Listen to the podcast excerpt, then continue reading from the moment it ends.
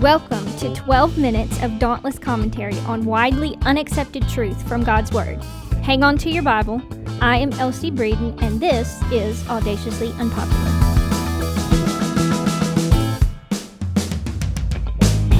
I'm giving away secrets today. Uh, just kidding. A couple months ago um, on the radio, I heard a DJ give this quote, and I should have written down who originally said it, but I didn't. The secret to peace is to accept each moment as if you chose it. And when I first heard it, I was like, oh, okay, I kind of get the. Wait, what?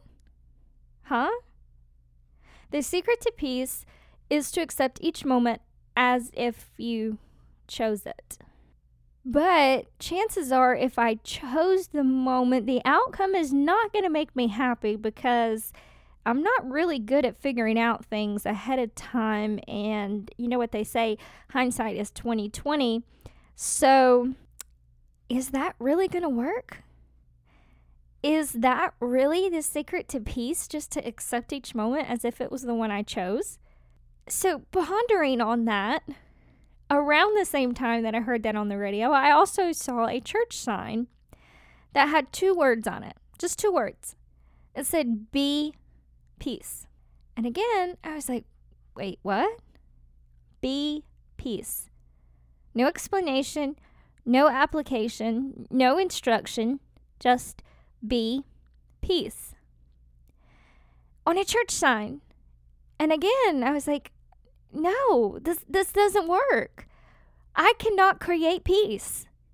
I cannot in my own strength of my own ability create peace. I might create a moment of okay. I might create a moment of getting along, but I cannot create peace. We are not in charge of this world. We're not in charge of the situation because God is in charge. God is the one who is sovereign.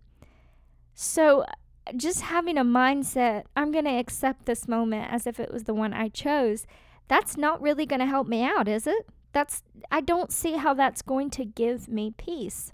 So, how do I get it? How do I get peace? We all deal with with the craziness of this world and maybe being overwhelmed with relationships or situations in our life and just lacking peace. So, what is the secret to peace? Well, I think we have to start in Romans 5, verse 1.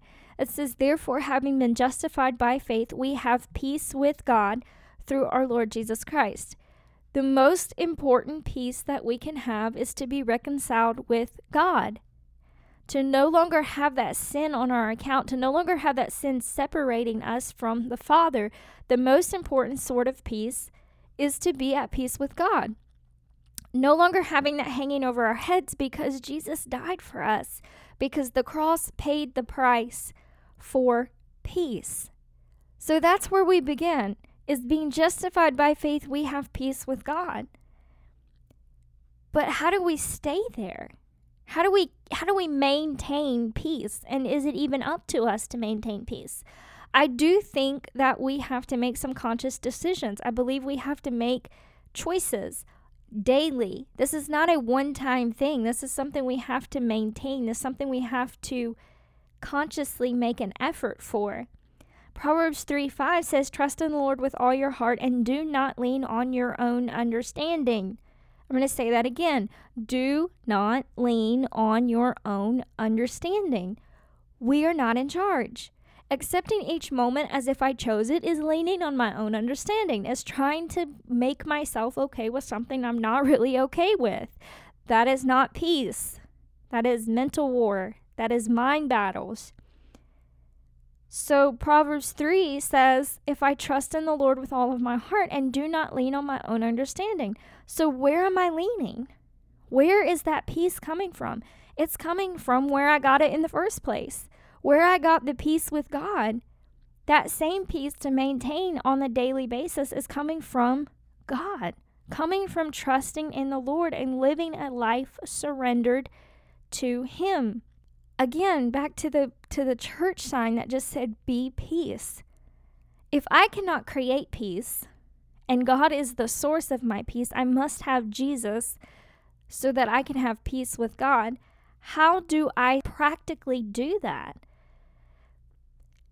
Isaiah 26 3 says, You will keep him in perfect peace, whose mind is steadfast, is stayed on you, because he trusts in you. Another version uh, version says steadfast of mind, someone who is fixed, someone who has their mind made up. It is steadfast, it is fixed on God. The person whose mind is fixed on God will have peace. Not because he creates it, but it says that in Isaiah 26, it says, You, meaning God, will keep him in perfect peace. So if we're thinking of him, if our mind is steadfast on him, then he will in turn keep us in peace. Again, practically, what do I do? How do I do this? How do I constantly think of him when there's so much else going on in my day. I have to pay attention to my driving. I have to pay attention to my work. I have to pay attention to my kids. Here's the thing keeping your mind steadfast on Him, I do think it's a conscious choice, but I also think it's a way of life. It's a lifestyle to develop. And it's going to take practice. When when God first showed me what what I'm about to, to tell you about this verse and about h- how to practically use it in my life, there were lots of moments that I forgot to do it, that I forgot to make that conscious choice. But I kept trying and I kept asking him to help me in that moment, in that moment of being overwhelmed, of being stressed out, anxious, fearful, doubting, when my peace was under attack. In those moments, when he nudged me and reminded me of Isaiah 26 3.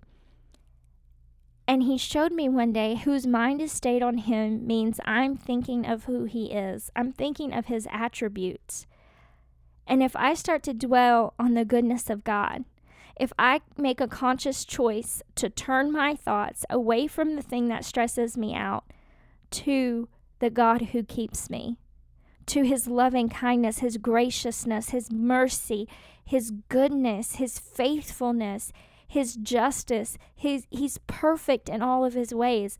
All of those things that he is. That's what creates peace in the middle of the storm. That's what creates peace in the middle of the of the turmoil that may be surrounding me. And it's not something I do on my own.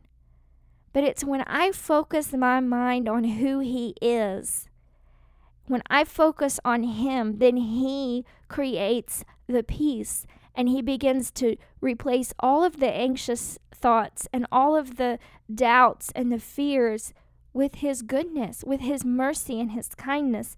Philippians 4 7 says, And the peace of God, His peace, not mine, not me figuring it out or me fixing the problem, but the peace of God, which passes all un- all comprehension or understanding, will guard your hearts and minds in Christ Jesus. That's the peace I want. I don't want a, a temporary peace, a, a moment, a fleeting moment of, I'm going to accept this moment because I chose it. No, I want something more. I want something lasting, something substantial that I can actually rely on. And that is the peace of God. The peace of God, which passes all understanding, means I'm not going to understand why I feel at peace in this moment, but I know how I got it. And that's because I was thinking of Jesus. My mind was focused on something bigger than my circumstances, on someone bigger than my circumstances, who is sovereign and in control. So, this secret to peace, not a secret, it's Jesus. Focus on Jesus. Isaiah 9 6 calls him the prince of peace. He is he is that. He is peace.